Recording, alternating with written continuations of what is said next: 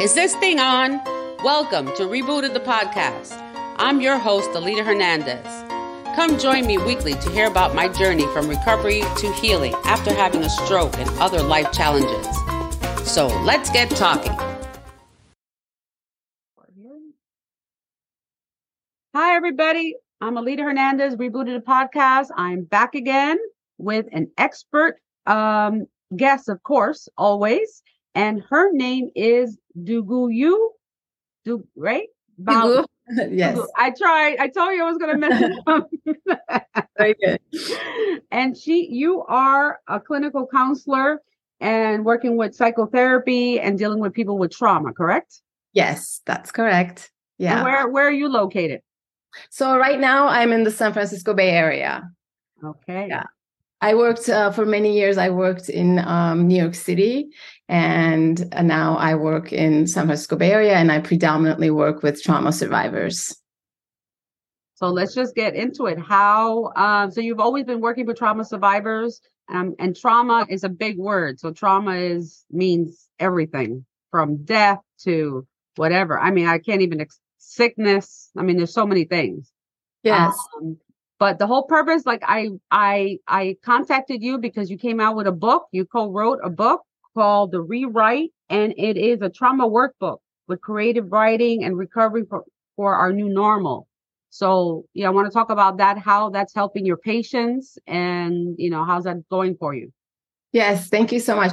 So, um, actually, the the way the book started was uh, after the pandemic, the need for mental health services was so much more, and I saw that in my own practice as well. So, a lot of my patients would actually request for more sessions, and the writing exercises I developed because of to address this, to stretch the therapeutic process outside of the 50 minutes to help people to kind of regulate themselves and build self-awareness. Because with the pandemic of course a lot of the coping mechanisms were not accessible anymore. People couldn't socialize couldn't do the things that they normally did to regulate themselves. So that's why um, i started using writing a lot more in my practice and then it just became a book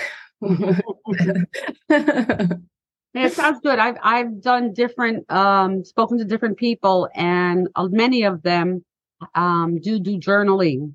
I'm I'm not one to do journaling too much, um, but a lot of people it helps a lot to write down like where you are you are at now, so you can go back to read it. So it's kind Yes. of it, it is interesting to to write things down and then wait a little while and then go back because it shows your mental state. Correct? When you Yes. write. And and also, when it comes to writing, actually, like uh, if if we were to simplify the brain, like there's the thinking brain, and then there's the emotional brain. So Mhm. when we're writing, actually, what we want to access is the emotional brain. So the context is is really not necessary. So the story is not necessary. It's a it's a tool to get to the emotions related to the event. But what we actually want to access is the feelings that these event events create in us and process them and to understand them. So um so sometimes people would write like all the details of everything that happened and who said what and if that serves to access the feelings that's great but if if it interferes with the context interferes with understanding our feelings then i would use prompts to um, help the client to go a little deeper a little further into the emotions into the feelings where things are a little uncomfortable but it's also necessary it's necessary Right. to get there yeah Right. So do you find that with with your you know, you're there as a counselor, a therapist with a person. So it's a different how can I say it? When you speak to a person and they're telling you, it's a different part of the brain versus when you write it. I, I mean, there are certain You know what I things. mean? yeah, definitely. I mean, there are certain things that we can't access with talk therapy. So, um, which is why actually somatic work uh, really works for trauma, uh, the body awareness. Because, for instance, sometimes there's even not a story for the trauma. If the if something happened when uh, we are one years old, we don't really have the language to describe what happened to us. For instance if we were in an accident and someone was killed uh, when we're one we can't really tell the story but we still have the emotional reactions. We could still have certain trigger responses and we can still have trauma symptoms. So this is uh, in the past maybe this wasn't necessarily considered workable but now it's very workable. So now actually we don't even need the story. So what we need is to under the triggers to understand the triggers the awareness the self exploration and regulating the body is is what leads to healing. Mm-hmm. exactly. I've been learning that um doing my podcast i've been learning so much about that about really um honing in on the triggers that that push us right? That that because i used to have panic attacks so mm-hmm. it's taken me, and it started when I had postpartum. So it was a combination of the giving birth, moving, a whole bunch of stuff that I went through, right? And yes. then just recently on one of my podcasts, I talked about it how I felt the panic attack coming on the other day for something else I was going through, and I didn't want it to happen. And I actually shut it down. Like I I talked myself out of the panic attack. I said, no, I'm not gonna, it doesn't serve me go away. I don't need this emo- this physical, you know, condition to deal with what I'm going through. And it took me a little bit, but I I I literally I was coming up to here and I brought it back down. Yes. So that's a fantastic example actually that's exactly the goal of trauma therapy is to be able to um, you move the trigger from from a reaction to an unknown reaction of disproportionate to what's happening in your in your world at that moment to something like catching it. And it's going to be like something that's a nuisance something annoying like oh i'm triggered again something like that's what we want. We want it to be um, that you notice that you're triggered and then you have the mechanism to regulate your body. Exactly. And i think it's learning how to control it. I think i, I don't know my me personally what i found is the panic attack is fear the body yeah. is reacting to fear whatever kind of fear it is doesn't matter what it is fear of of losing your house fear of losing your car whatever fear of being sick whatever it is and when i finally realize it's fear that's triggering the panic attack then I had to do a deep dive and go, why am I afraid? Uh-huh. It's, it's like it's because you're losing control. You feel like you don't have control. So the minute you take control, then you can deal with the panic attack. Did I say that? I think yes, you know. definitely. That's so, definitely um and interesting when I when I first started going to college so many years ago, I was going to be a psychologist. A psychologist. I started yeah. to do that. I started studying that, and then what happened was um I didn't understand back then about how to separate the emotion from the person. You know, me emotionally, I was too invested in people. Yes. So yeah. it was tiring. I'm like, I'm exhausted. Like I feel like I was taking their trauma and carrying it with me. Yes. So I said, I can't do this job. I'm, I'm too emotional. I care about people too much. So I didn't, I didn't pursue it, you know, but now I'm, I'm helping people other ways. So Yeah, definitely. Yeah, definitely. Um, your podcast gives a lot of information to people. It's um, yeah, it's very important what you do. Thank you, thank you. Well, it's very important what you do. And how are your patients doing with the? the when did the book? Sorry, when did the the, the rewrite come out? Uh, it came out a couple months ago in April. Okay. Yeah. So you've been using already and with your patients? Yeah. So I was already a lot of it actually, as I said, I was already uh, using it in in sessions. So uh, and during the pandemic, of course, it was a difficult time for us too. Uh, for me and, and my, my husband. Our families are in Turkey. That's where we're originally from. So uh, before the pandemic, for us, it was uh, just the world felt small. And we always had the idea that if anything happened, our parents are aging, we could just jump on a plane and get there uh, 24 hours later, but still get there. But now with the pandemic, of course, that was um, shattered that idea. So we yeah. felt very um, helpless in many ways. It was very scary for us.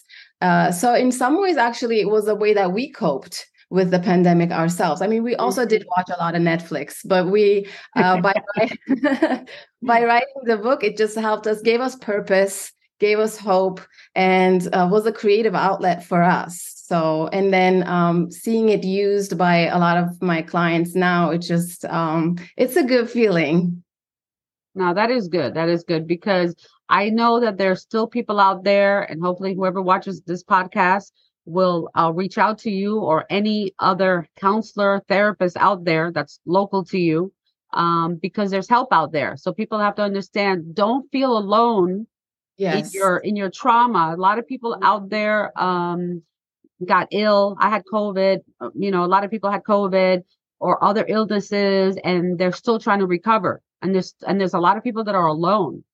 Yes, That, definitely. that is that is really really I, it breaks my heart to to know because during COVID.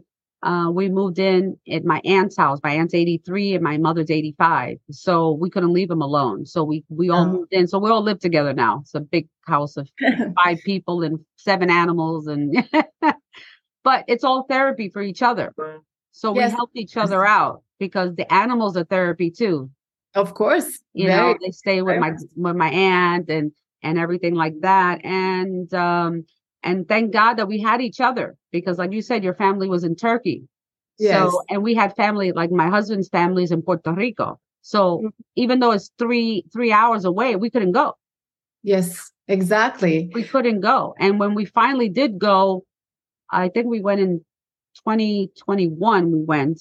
It was such a it was a whole ordeal with the the the vaccine, the card, the this, the, the test, you know, it was like it was so much trauma just Yes. to get somewhere and people are still suffering with that. Because I hear people talking about I still see people with masks on, Yes. Yes.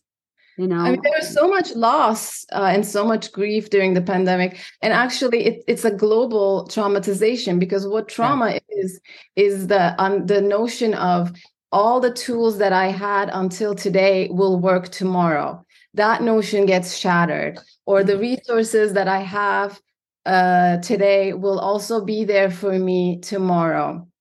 That this notion gets uh, shattered as well. So even if it, things aren't great, the idea that uh, t- today is going to be similar to yesterday is what gives us security in some ways and makes it so that we know how to navigate our lives. So this pandemic shattered this. All the resources that we had, things that we relied on, weren't accessible to many of us.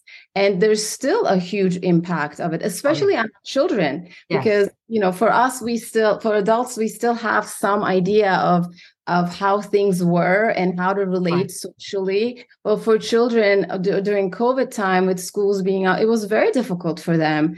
Uh, it was very scary. They they couldn't really process and grow in a and there's a catching up to do now. And I wonder how many parents don't even realize how much trauma their child has gone through. Because that's Yeah. another thing that sometimes as parents, we do the best that we can, but it's very difficult to, you know, know everything. You just don't know. And um, you know, there a lot of little kids out there. So I'm hoping parents, if you're listening, you know, check yourself. Um, you can get the rewrite book and start helping. And even for the children, um, you know, that you can probably do a smaller version of that maybe the parents can talk to their children and start having them do journals because a lot of kids have journals diaries that they Yeah. can you know have a let out you know? Um i know a lot of i know my sons they they get they were gaming right? So they talk to the community of gamers and they have friends on there so they were able to to talk to each other. But it also that's also scary too. It kind of scares me because some people are are so um they're so completely disconnected from society now. Have you noticed that that the tra- the 20 the covid lockdown has made some people completely really regress and go back introvert inside the house like they don't leave and things like that how do you Yeah. dress with people like that have you have you seen people like that that are really having a hard time Yes, really getting course. back to normal like getting back to society basically Yes.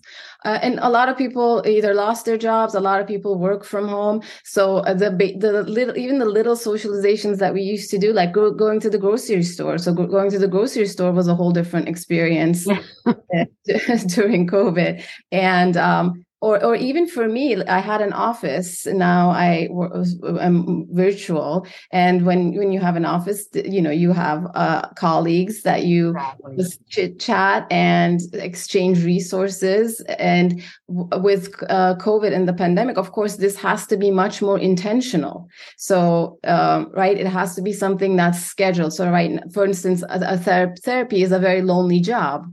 Mm. So you really need to have your community and your consultation groups and other professionals that you can um, discuss cases with or get resources uh, resource ideas from. So in the past this was much much much easier. Trainings were in person. Um, we went to offices. Meeting another professional for coffee was much easier. Right. so mm-hmm. now mm-hmm. it has to be so much more intentional. We have to actually put it in the calendar and make sure that it happens because we are humans and we we thrive in connection. Yes.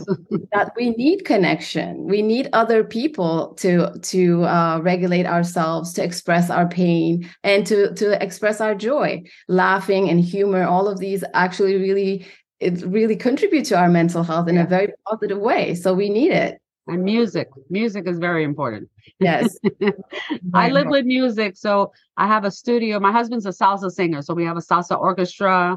And my mother is a pianist. My father was a pianist, so I've always been around music.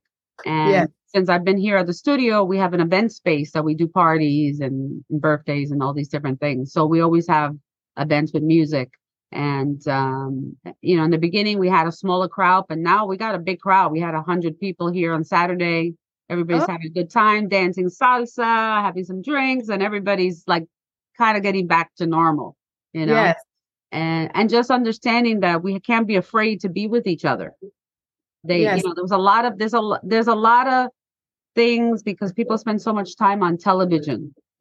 If you, if you, I, I might per, per se, I don't watch the news. I pick and choose what I want to read. That's what I do. My, you know, because your phone, right? It gives you the. That's smart. You know, I just pick and choose what I want because if you sit, I used to be a person that used to sit and, and put CNN on and have it on all day if I was home and and yeah. if you do that it it makes you kooky you know you i mean yeah. personally you can't be listening to something all the time because then it it just conditions you constantly conditioning you so i just find pick and choose what you want to read what's important to you right so yes. at least at least have a more control of your emotion and what you're feeding yourself yeah, because you're on in constant stress. Actually, what you mentioned uh, feels very important the dancing and the music. It's such an old way of uh, healing, right? Yeah. Dancing has been used for healing for since humans um, were on this world. So it's um, and w- when we're talking about when you just asked the question before about uh, you know talking and can you access certain emotions through talking actually dancing is an amazing healing method to mm-hmm. access parts of ourselves that we can't go with words. So it's a it's an amazing release. And there's a lot of movement meditation and movement practices that in, involve dance uh, th- uh, therapeutically. So I, I just think it's a very important very beautiful practice. And i've seen so many people heal with it actually. Yeah it's it's been really you know, one thing is to dance, like to go to a club and you dance your favorite music and stuff like that. I transform. Like I grew up in the era when we had no cell phones. So I'm 58 years old. So I grew up in the in the late 70s, 80s when all we had, we had a little boom box. I grew up in New York. I had a little boom box. I carried my yeah. little boom box around with my music. used to go roller skating, and we're always around music. Always around music. Anything that was going on, we were always dancing or roller skating and that was part of my life. Yes. So um even till now when we have we do freestyle night you know like 80s 90s music i'm like i'm a little kid again. I'm like yeah i'm dancing. It's like yeah. i forget everything. I forget anything no pain you have no pain you just you forget. Yes. my mother my mother's still dancing at 85 years old. She dances salsa till two in the morning that's amazing That's I have to I drag her out. I have to drag her out. She's like, Mom, we have to go home. No, I want to stay. The music's still on. She'll keep dancing. yeah, that's yeah. really so um, but that's awesome. That's awesome that you're doing this and that you're helping the people in the community. And we we need more people like you um to just you know reach out to others out there and um i know i know some people it's hard because of the cost but I know there's different ways. There's insurance. There's different ways they can get therapy. Correct? Yes, yes, and it's getting actually uh, changing some uh, with the pandemic. There's much more, for instance, groups now, uh, and the, the, groups are more accessible. They used to be limited to the space, uh, to the area that you were in, but now with uh, virtual therapy and virtual groups, it's more accessible. So yeah, definitely, and it's what you said is very important. Definitely, it's important to ask for help we, we nothing happens on our own. I actually learned this uh, writing writing a book. So many it happens with so many people contributions and support anything that we do. So it's really important to to allow ourselves to be vulnerable and to ask for help when we need it because we all need help. Yeah and not to be embarrassed. Like i tell people asking for help to go to a therapist you know, there's, there's the old stigma. The old stigma as a little girl, I remember, is like if you go to a psychiatrist, you're crazy. It's mm-hmm. a it's a horrible way to put it, but that's how people would say, "Oh, I'm not going to a therapist." And then and then your culture too, being I'm my family's from Puerto Rico, so we have the Hispanic culture. There's also um a thing about you know like the macho and machismo. A lot of men don't want to go to therapy. Oh, I'm not going to ask for help. I'm not going to ask for therapy. There's nothing wrong with that. So yes. I try to make sure, listen, out everybody out there, doesn't matter who you are, where you come from, there's always help. And just ask for help. Even if you ask somebody you know, hey, hey, you know, ask your brother or somebody, say, you know, I really need some help. Then maybe somebody else can guide you that way. Definitely. You know, if you don't, if you feel uncomfortable calling a doctor, then talk to somebody, go to the church, talk to a pastor, talk to a, you know, a rabbi, whoever's whoever's like close to you that you can have a little bit of openness and say, you know, I need some help. I really need to go to somebody. Who do you recommend? Right. I mean, I, that's all we can do is try to guide them to the to the water, right? Definitely. And that's actually one well, something very important to me is one of my missions to reduce the stigma around therapy and asking for help. And it's interesting that you mentioned the machismo because in, in my practice, I actually, it's pretty 50 50. Um, uh, and uh, it's so interesting to notice that a lot of the men that I'm working with, their close ones, their loved ones, don't know that they're in therapy.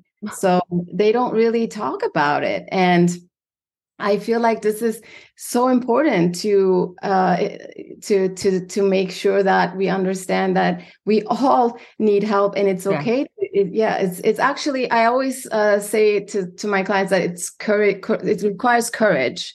So yeah. the fact that you are uh, seeking help is actually strength.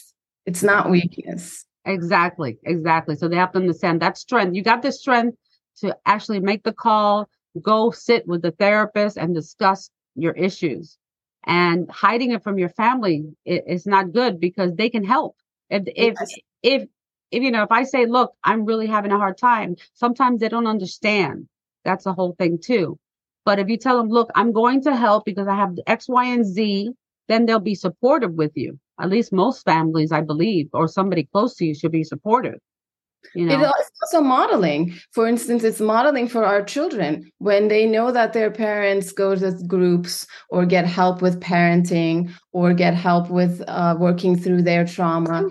Then it makes it possible for the children in the future when they grow up to do the same for themselves. And that's what we want. We want our children to uh, find resources, right? That's exactly. we want them to um, find ways of healing and ask for help. So it's really important to model that in yeah. our communities and in our families. Yeah. Yeah. My I have two sons.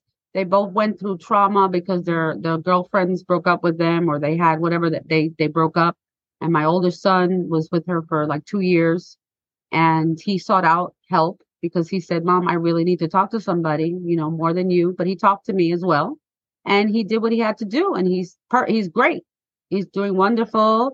And I'm so proud of him because he did that. You know, he was he's 27 years old and he was man enough to say, look, I'm not going, I'm I'm not handling this well. I need to talk to somebody. Yeah, that's yeah. that's really really important because the things that we avoid actually don't go anywhere. They still are there. it's not like a cut. When you get cut, it heals and it closes up, right? Yeah. But when you have trauma, that trauma is open until you deal with the deal with what it was, or or um, I guess like that you face it. You have to face face to face, like say I went through this, or you know um it's taken me a while. I've gone through some traumas in my life too and it's been steps little little steps you know every time just you know to get through the okay I, I got through this trauma. All right what else do i have to release? you know? Yes. So but yeah.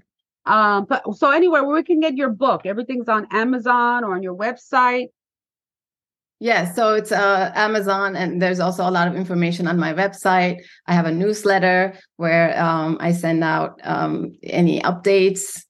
Yeah. So they can go to your website, and um, I'll write it down later. I have it. I think I have it here. Um, but anyway, I'll put it on the on the link here when I put the podcast up. Yeah. And that way they can go to your website. They can sign up for your newsletter and get information from you and and, and learn about the the workbook. Yes. Yeah. Sure. great, great, great. Um, is there anything else you want to add? I don't know. I think we covered a lot of different things. Yeah, it was a great um, conversation. yeah, I like I like I said, I I do it naturally. It's it's easier. I, I I kind of like let my spirit go flow with it and see what comes out because it's all interesting. I love meeting different people and and their experiences and how they're helping others that's i just want to connect the dots and connect people like you and me and all those other over out there that are helping others to to live a better life Yes, and thank you for what you're doing because these conversations are important. We have to talk about these things, even if they're uncomfortable. Yes. The only way change happens by talking about things. Yes. Definitely, definitely. I appreciate you and thank you and have a, a great weekend. thank you so much. You All too. Right. Thank you. Bye-bye. You. Bye. Mm,